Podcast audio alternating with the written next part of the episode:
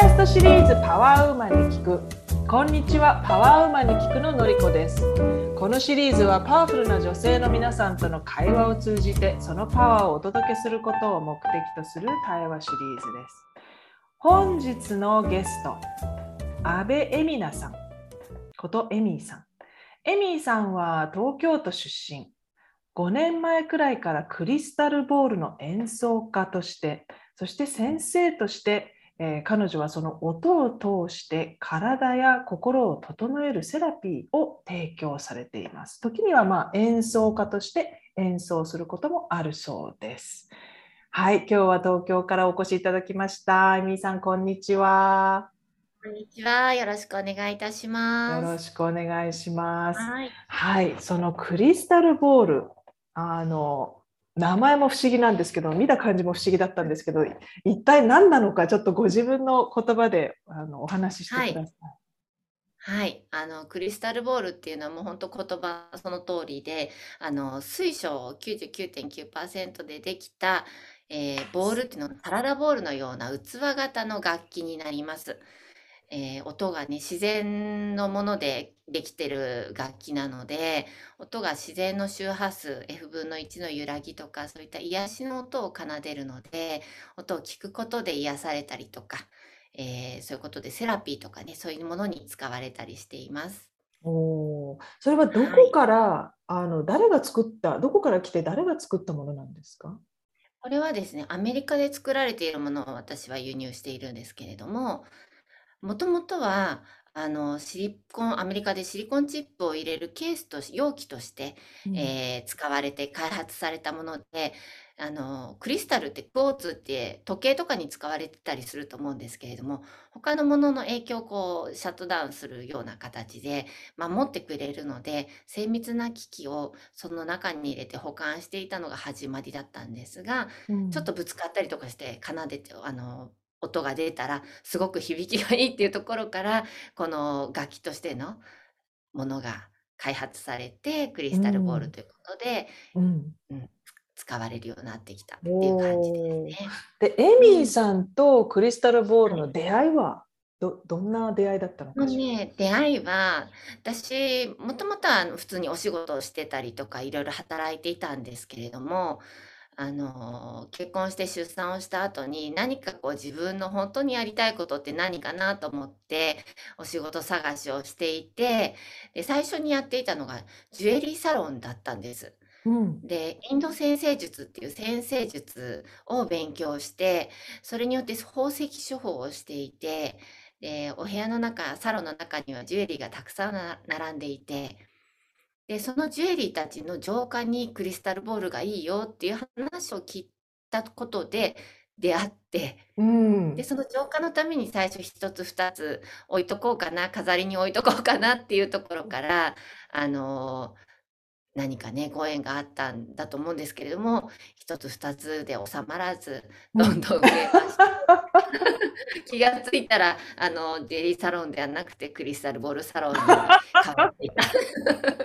そうなんだ。はで、そのすぐにもう音をこう音に見せられたというか、お音を鳴らして感じちゃったのかしら？そうですね。あの音がもうなんかスッと自分の中に入ってきて、うん。あの音を鳴らしている時ってすごく無心になって鳴らしちゃうので、時間の感覚もなくなっちゃうぐらいで、そのジュエリーがとか、そのお仕事がとか、いろんな、まあ、子育ても含めていろんな思考が常にあったのに、演奏し始めたらそういうのがなんかこうなくなって、スーッとして楽になっていった感じだったりとか、本当の自分の気持ちよさ、音この音がどんな風に響いてると自分が心地いいかなとか、そういうとこに意識を向けていくことで、あの、なんていうのかな、自分が穏やかになってったり、整っていくのをすごく感じて、そこから、もともとピアノとか音楽をやってたこともあって、音の心地よさからメロディーをもう少し作ってみたいなっていうのでちょっとずつ増やしていっていたら、うん、いつの間にかたくさんになっていたっていう感じですね。そうなんだ。でそれは何で鳴らすんですか？音を鳴らす時ってのは。あのマレットって言ってこういう棒なんですけれども、うん、精度のね皮を巻かれている棒で、中が木とかプラスチックとか、素材はちょっと何種類かあるんですけども、この棒か、あとはシリカ、シリコンでできたこういうマレットがあるんですが、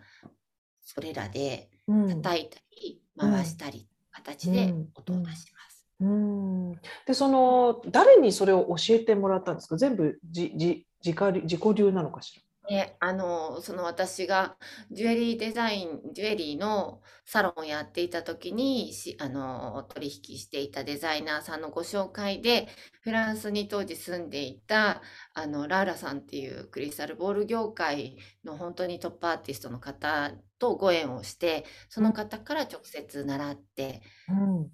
はい、そこで1、2年修行をしまして、それからですね、自分で始めたそうなんだ。でその修行中のことを少し思い出してもらってその一番難しかったことは何ですか、はい、学ぶ上で。難しかったことはやっぱり えっと主婦で子育てがあってで実際ボールも一つ一つがそこそこ高価で、うん、どうやって集めていこうとか、うん、これをどうやって仕事に していこうとか、うん、あのいろいろね家族の協力というか理解とか、そういったことにねすごくあの躊躇したりとか自分もこれやっていいのかなっていうちょっと敷居がその時今もそうかもしれないですけれども自分がそのやるって決めるまでのこの飛び込む勇気とかそういったところがね、うん、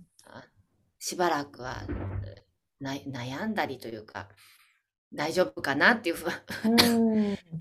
不安を持ちながらやってましたけど、やっぱりどんどんそれでもご縁していって増えていって音が増えるにつれてどんどんこの奏でていくメロディーが増えて周りに奏でていると喜んでいただけてっていうこう循環が巡っていくにつれて。うん、どんどん自分の活動も拡大していったような気がします。なるほど。じゃあそのそもそもそのクリスタルボールを演奏したり音を出すことへの難しさではなくて それをこう本当にどうやってそれを一本化していくかというかそれをまあ あなたのメインの活動に うん、していくかってことの方がチャレンジングだったということですね。そうですね、うん、っていうのもこのクリスタルボールに出会ってクリスタルボールっていろんなカラフルな色があってあの、もともと私、ウェブデザインとかをやっていた時期があり、うん、カラーの勉強をしたりとか、デザインの勉強をしたりっていうことで、色が好きだったっていうのと、うん、っていう小さい頃からピアノをやって音楽、絶対音感もあってっていうところがあって、あの、で宝石の処方もやってたのでこのクリスタルっていう石っていうものもすごく好きで、うん、なんか今までやってたものと好きが全部こう集まってる 存在だったのであの音もわかるし、メロディーもだいたいこうだなとか、その感覚とかもすごくなんかこうつかめて、うん、そこに難しさよりも、なんかこの良さってどうしたら伝わるのかな。一見ちょっと怪しげに見えちゃいそうなものだったりとか、そういうふうに見られがちだけれどもそうじゃないよっていうその正しい理解をもっとしていっていろんな人に役立ててほしいなっていう思いから、そこの伝え方とかにすごくあの頭を悩ませたというか、こだわっていろいろやってきました。うんうん、本当にあのあなたがやってきたことそれぞれの集大成みたいなも,、ものですもんね今の話聞いてたらね。そうなんです。だからもうなんか迷いはない？迷いはないんだけど家族とかそういう他のその他の自分以外の大事なものと自分を大切にするっていうことのそのバランスって多分誰もがいろんな部分で経験することだと思うんですよね。あの仕事だけではなくて。うんそれをやっぱり自分がその自分を大事にしながら周りも大事にして調和をしていくっていうことを体現していきたいっていう思いがあって。で例えば、はい、そのクリスタルボールと出会って自分の音を奏でたいっていう演奏家の道へ行くっていうことも不可能ではないと思うんだけどエミーさんの場合はやっぱり人を癒したいというかヒーリングになはい、なりたいとか誰かを元気にしたいっていうそのその思いはどこから来たんだろう？その思いはですね、多分、あの、先ほど言ってたように、もともとその IT 系の企業に行って、ベンチャー企業で IPO に向けて、こう、本当に社員10人ぐらいのところから200人ぐらいのところまでガーッとこう成長してくるっていうような仕事をしている中で、やっぱりすごい優秀な人が引き抜かれてやってきても、ベンチャーの厳しさの中で 病んでいっちゃう人、素敵な人がこう心を崩していくっていう姿を結構見たり、自分の部下もメンタルをやられてしまって、鬱になる人も何人か出してしまったりとかして、うん、どうどうしたらこう心が強くなれるのかなとか、うん、なんかそこにすごく興味というか、なんとかならないかなっていう思いがあって、もともと自分自身は割と強、メンタルが強くて、まあ、小さい時に苦しいこととかいろいろ多かったので、うん、強くなっちゃったんですけどでもそういうあの人たちなんていうのかなちょっとしたことだと思うんですよね。その崩れるか崩れないかって、うん、そこを何かこう力になれることがあったらいいなという思いから、でも音聞くだけでこんなに癒されるんだったら、少しでも多くの方に聞いてほしいし、その人が必要とする音っていうのを伝えてあげることができたらいいなと思って、うんうん。うん。まあ、それがもともとは宝石処方で石の力を借りてその人のあの本質っていうのをこう輝くためのお手伝いっていうところでジュエリーサロンをやっていたんですけどもそれが音の処方に変わったっていう感じですね。うん、でエミーさんのそのいわゆるセラピーセッションをブックするにはどうしたらいいんですか？どんなどんな形でそのセッションっていうのは行われるのかしら？あ、あの、普通にホームページとかから予約していただいて、あの、サロンに来ていただいて、うん、で、カウンセリングをして。うんはい、うん、でそのカウンセリングは、えっ、ー、と、お話をするカウンセリングも含めて、そしてサウンドのテラセラピーもあるっていう、そんな感じなのかな？そうですね。ベースがちょっとアイユルベーダーのベ考え方も取り入れていて、で、まあ、その人の性質だったりとか、まあ、その時の状態とかをカウンセリングしたり、今悩んでることとかどうしていきたいかっていうようなことをお話伺って、で、それに合わせて、あの、必要な音、チャクラの状態とかも一緒に見ながら作っていくような感じです。うんうんうん、でそういう、それってなんかライセンスとかあるんですか？それとも特にないのかな？カウンセラーとしてやれるあの私のやってるそのサービスは音能エステっていうサービスになるんですけれども、うんうん、その音能セラピストっていうセラピストさん、施術者を育成してまして、うん、そちらをあの受けていただくと、一応セラピストの修了が取れたりとか、うん、あと、ちょっと試験を受けて、ちょっと難しい、厳しい試験を受けていただいて、OK になると、あの認定セラピストとして、あの公認でお仕事していただくっていうような形になってます。うんなるほど。でじゃあそういうシステムがあるわけですね。そういうそのいわゆる認定の、えー、資格が取れると。はい、クリスタルボールを私が始めた時に伝えるのが本当に難しくてで、それ、でもクリスタルボールすごく好きな人も多いし、うでもそれ持ってて自分だけにやってるんだと、やっぱ循環が起きないので、うんうん。それをやっぱり誰かに伝えてっていう、その人にも貢献をして自分も整えてっていう、その循環をもっと広げていけると、クリスタルボールに関わった人たちも幸せになるし、豊かになれるしという思いから、そのシステムを作りたいなと思って、それでセラピーを自分だけができるんじゃなくてもう少し分かりやすく体系化して皆さんができるようにということで作りました。なるほど。どんな、えーとまあ、カウンセラーに来られたクライアントの方はどどんな、うん、状態でというか、まあ、どんなクライアントが多いのかしらでどんなクライアントに、はい、とても聞くのかしら。はい、うんうん、2パターンあるんですけど、うん、あの1つはあの今もすごくいい状態ではある。だけど、うん、やっぱりもっともっと加速したいとか、もっとその自分の行きたい方向に行くようにしたいっていうような方は、やっぱり基本的な状態はいいんだけれども、やっぱりなんか引っかかってる部分があったり、癖があったりっていうところをこう通していくような音の処方をして、聞いていただくと、うん、もうその聞いたセッションの帰りにこういう連絡が飛び込んできたよとか割と早いんですよ。でそれは本当にその自然の波というか流れを受け入れるっていう基盤ができてる人は割とそういう感じですし逆にもうすごくこんな嫌なことあってとかこういうことで困っててなかなかこう動けないとか次に行けないとかっていう悩みの方ももちろんいらっしゃって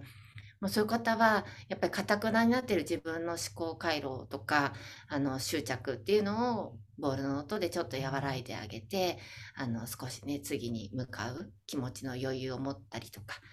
うん、そんな感じで音の処方をしていくと少しずつだいたいあの1回で終わる時もあれば8回ぐらいもずっと通っていただくこともあるんですけれども、うん、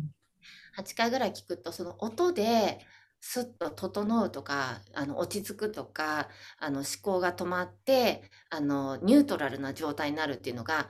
癖になってくるんですよね。うん、最初のうちは、なんだろう、この音って、どっちかって言ったら、その好奇心の方が勝っちゃって、あの、瞑想状態っていうよりは、ちょっとワクワクドキドキしちゃう。ドキドキしちゃう方もいるんですけど、慣れてくると、あ、音聞くとスーッと整っていくのを感じられるようになってくるので、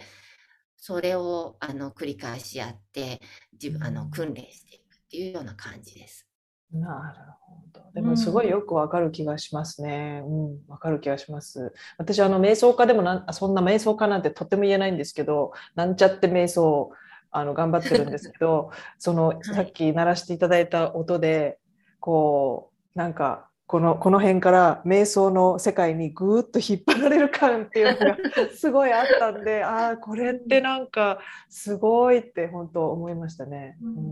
不思議な音。なれるっていうのがやっぱり忙しい、ね、方とかだとすごくいいと思うんですよね。うん、本当本当。うん、なるほど。でゆくゆくは例えばこう企業とかのお昼休みにちょっと聞いていただくとか、なんかそういうのこともできるといいななんて思ったりして。そうなんだ。でさ、そんな、まあ、先ほどちらっとあの小さい頃には辛い思いもしたなんておっしゃってたけど、そのエミーさんにとっての人生のターニングポイントっていうのはどんなぐらいの時にあったと思います？なんかね、2つぐらいあるかなと思って、さっきその言ってた小さい時辛いことっていうのは、やっぱりまあ、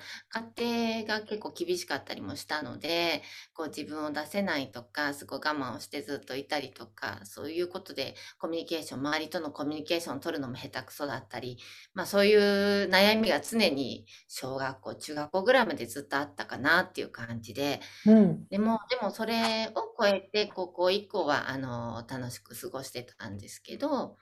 まあ、そのことと、あとは、もう一つは大きいのは、やっぱり23で結婚したんですね。多分早く家を出たかったから早く結婚したみたいな感じで、23で結婚して、25、6で離婚したんですが、うんうん、まあそれまではだから全部がいい感じ。まあ学校、大学とか、まあそういうの順調に就職とかも全部順調に行ってて、親のえ？って言われないような道を歩んでいたのが、それで結婚まで行ってそこもいい感じだったんだけど、やっぱりこれは違うぞって気づいて、あの、もう相手は何も悪くないんだけれども、やっぱりちょっと自分の人生立て直したいし、自分の人生生きたいなと思って、まあ周りに本当にもう全ての友達も家族もみんなに反対されながら離婚を決意して結婚するより離婚って大変じゃないですか、うん、だからすごくパワーを使って離婚した後にそれこそちゃんと働いてなかったのでその頃は。でちょっとアルバイトしてるけどすごく不安定な月に月に5日間から10日間ぐらいちょっとバイトお小遣い稼ぎのバイトしてますぐらいな感じだったのでそこからでもかみんなに反対されてるのでなんとか自分で家を借りなきゃいけないしあの頭金借金もしたりとかして、うん、でなんとか家借りてみたいな感じであの貧しい生活をしてましたけどそれで派遣とかで働いてみたりしたら、うん、本当に自由な人たちがたくさんいて、うん、あこんなに世の中って自由でいいの？みたいな、あの本当になんていうのかな、びっくりしたんですよね。う今までのん。自分の常識と世の中のそう自分のその今までいた場所からちょっとずれたら全然違う世界があるっていうことに気がついて、あ、うん。なんでもいいんじゃんみたいな、うんうん、それでうんみんな幸せにやってるし、こうじゃなきゃいけないっていうのは幻想だったんだなっていうことに気がついて、うん。そこからなんか本気で自分の人生を生きようっていうことでいろんなことを学んでみたりとか一うん。個一個に真剣に向き合って。生うんきるようになったなっていう感じですね。で、そのうん、頃にその宝石のこととか始められたんですか？それともまだその時はお仕事されてたのかな？はい、その頃は一生の仕事を手に職をつけたくて、ね、これから一生一人かもしれないからっていうので、で、それで何が好きかなって言って考えた時に出てきたのがデザインだったんですね。う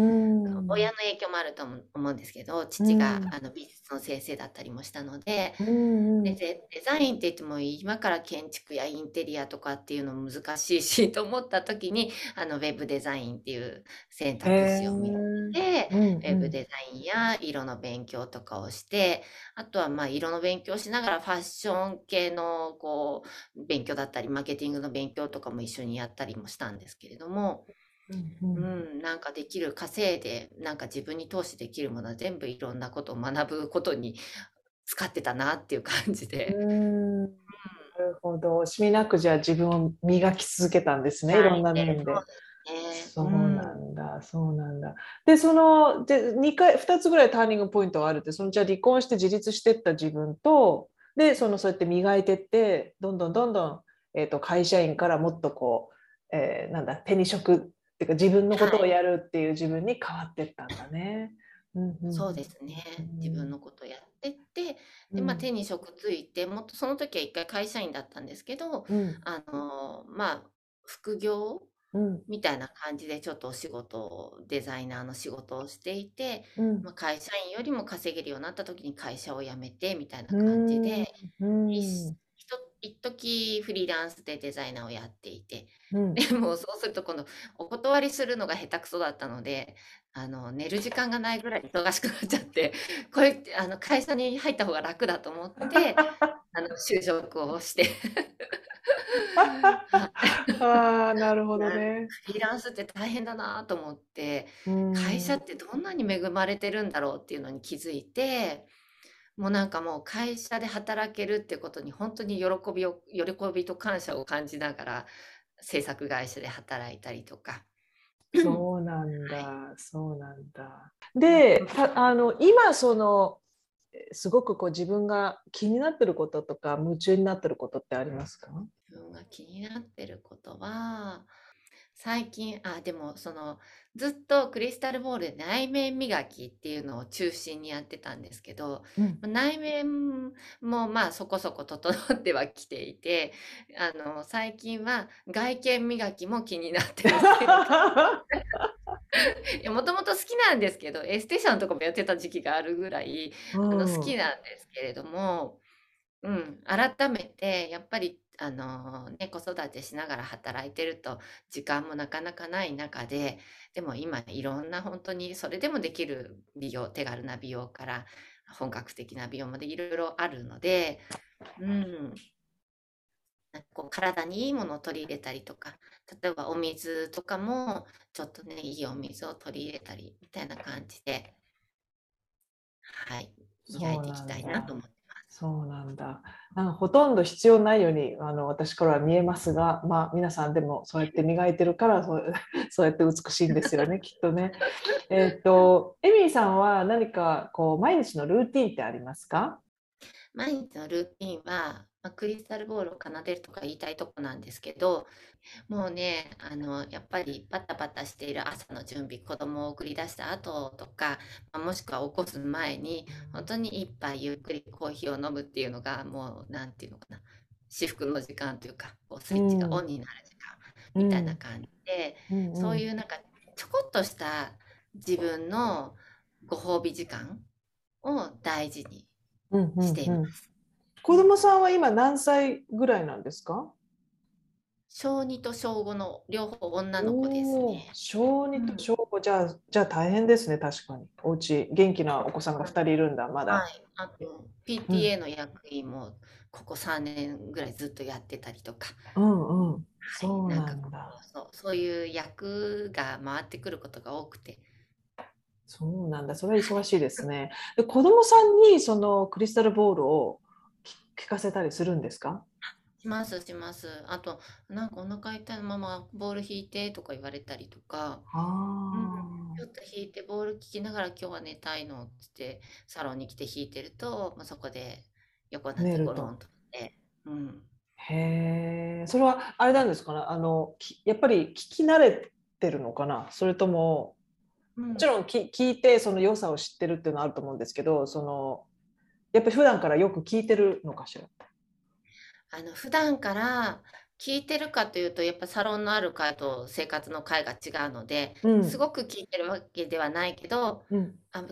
おそらくですけどあママが大切にしているものとかうあママが弾いてる時にすごく穏やかだからあのママのエネルギーを感じてたいみたいなのがうあるのかな。っていう感じですね。なるほどね。そっか。じゃあ、お子さんたちはもう、その小さい頃からそういったものに慣れして親しんで育つ子どもたちってどうなるんだろうってちょっと興味深いですよね。そうですよね。だから結構ボールも小さい頃に割っちゃうんじゃないかってもう完全にこう触らせないお家もあると思うんですけうど、んうんあえうん。てこれは割れやすいんだよとか大事なんだよ優しく叩くんだよって叩き方も教えてうやらんせてあげるとなんかやらせてもらえる自分はすごく特別みたいなう特別ん感を味わえるみたいですごく喜んでう丁寧んにしたりとか。うんうんで、そ。のクリスタルボールと出会って、もちろん自分のためじゃなくて他の人のために演奏されてることが多いエミさんだと思うんですけど、何かこう自分に気がついた変化ってあります？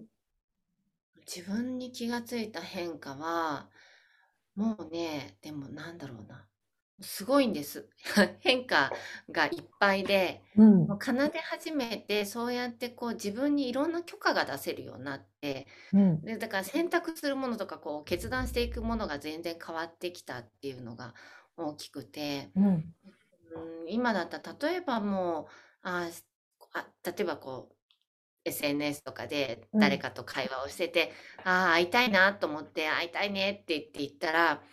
全然関係ない美容院でたまたま前後の予約で会えちゃったりとか、うん。そういうような、なん、なんていうのかな、不思議な偶然？うんうんうんうん。シンクロ、いわゆるシンクロがすごく増えていき、うん。うん、そういうお仕事のご縁もそんな感じでいろいろつながっていくので、流れに乗るってこういうことなのかなっていううん。のがすごくあるのと、うんあとこう自分がやりたいからってこう自分を通してるんだけど、あの周り、家族とか旦那さんとかにちゃんと大事にされるとか、なんかそういうのがうん変わりましたね。自分の扱いが変わるとこう周りのが自分の扱いも変わってくるみたいな。うんなるほど。いや、だって、あの、こういうふうに言うとあれですけど、エミーさんって、その、お子さん、そんな元気で、まだ元気盛りのお子さんが2人もいて、PTA やってて、忙しくて、で、そこで、その、セラピーもやってて、これもやっててっていう、そういう忙しい、あの、女性の雰囲気がない。あの、なんていうのかな、あ、毎日、うん、毎日瞑想してんだろうなっていうような、こう、ゆったり、ゆったりした話し方、やっぱりお話の仕方ってすごい出るんですよね、その人のこの、あの、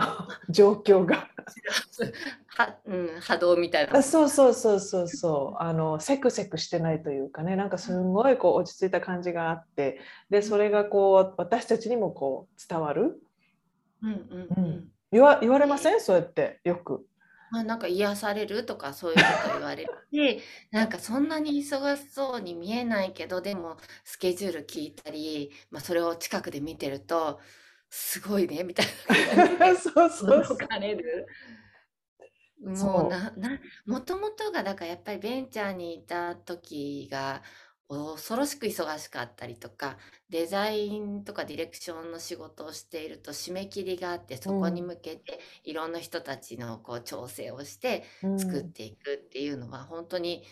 うん、ある会社の時は毎日2時とか1時2時まで仕事をしてタクシー帰りでみたいな時もあったりとか。うんだったのでなんか働くことが苦でもないし当たり前だしあのなんていうのかなささやらされてる感も全然ないので 楽しんでやってるので全然その苦労的な感じはないんですけど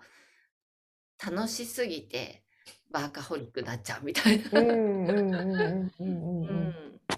そうだよね。でもそれでもそのゆったり感は最高にいいと思います。やっぱりおは、うん、お話しする相手をこうあの落ち着かせてくれるあのゆったり感がありますよね。でそんなもうあの超ゆったりの、えー、エミーさんでもなんかへこんじゃったり落ち込んじゃったりすることってあるのかしら？そんなにはないんですけど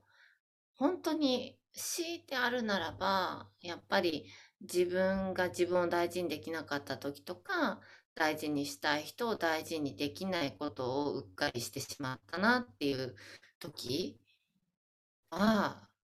うん、やっぱりね、うん、あ思ってたことじゃないことを方向に進んじゃったなとかやってしまったなっていうのはすごく思いますね。うんうんうん、でそうど何をどういうふうに回復します？なんか自分の回復法ってあります？うん。いやもう一瞬落ち込むんですけどでも世の中は全てうまくいってるっていう思考回路があるのでこれ何のためにこれが起こったのかなとかこれが起こることで私はどう変われるかなっていうのをこう考えるようにしてあ、じゃあ次こうしようとか、あ、これこのためだったんだなとか、これはこれで良かったんじゃないかなとか、いろいろこう、いろんな視点でこう見てみるみたいなことを、まあ、要は瞑想的なことをしたりとか。で、まあ、ほぼほぼそれで解決するか、それでもダメでも、それプラス時間が解決するみたいな感じですかね。うん。で、やってしまったことは取り返せないし、消えないので、まあ、そこはそれをの責任を持って生きていくしかないわけで、うんうんうん、そうだよね。前を向いてね。うんうんうん、二度と同じことをしないとか。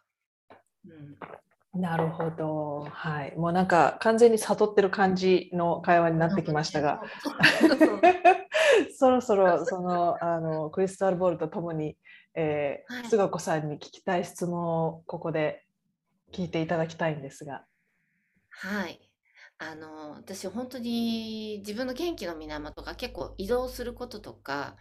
動くことがすごく好きでで今この場所に住んでるのも交通の便がすごくいいからっていうのもすごくあるんですけど私、うん、これから海外も含めていろんなところに行きたいし活動もしたいなと思ってる中でどんな場所が私に縁があったりとかどんなことをしていくといいかなっていうものについて教えていただけたら嬉しいです。はい、こんにちは、はい、さん。はい、こんにちは。はもう本当のお話聞きながらもクリスタルボールを聞いてるみたいな感じになってます、私。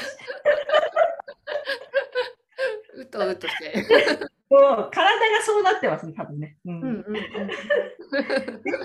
あとね、ちょっとこの前、転職とか使命というのを、はい、もうそこもすごく。でいただいてたので、はい、そこからお答えしていいですか？はい。で、エミさんですね、はい。あの、感情の活性化っていうか、ワクワク感っていうのがやっぱり大事に思ってらして、で、木は、あの、南国の楽園のような、やっぱり、あの、快楽、自由、生命力などの言葉に代表されるエネルギーがあるんですね。で、えー、それは自然に即した生き方とか考え方、また素直に神の意志に従うという形で、まあ、心のままに周囲に、えー、伝える役割を持っていらっしゃると思うんですね。で遊びとか楽しさの中に試作的な面を持っていて、え、それもちょっと集めるというね、感じの、なんかコレクションするようなもので満たされるっていうのもあるんですね。で、人を引きつける、まあ、自己表現、自己伝達の本能、それがとても高い芸術性の中にあの存在してまして、で自身の夢とかアイデアを与えられた立場をですね、それも集団で、まあ、協力してやっていくっていう方だと思うんですね。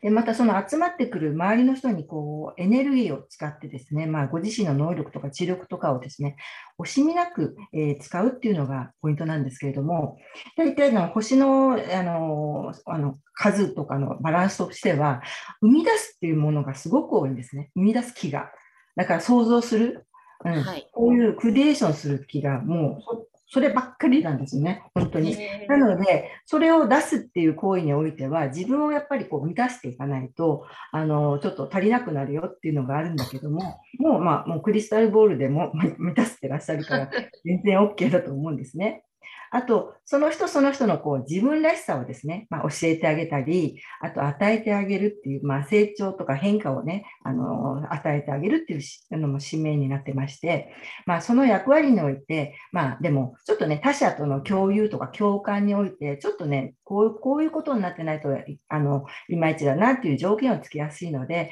あのそこら辺にちょっと欠乏感をね、あの思うあの抱くことがあるかなっていうのがちょっとあると思います。で、でもね、あのその愛がですね、ちょっとこう強く出たりとかね、あのあの表現がねあの、そういうふうなことが起きやすかったりするので、そこら辺をあの気をつければ全然大丈夫なんですね。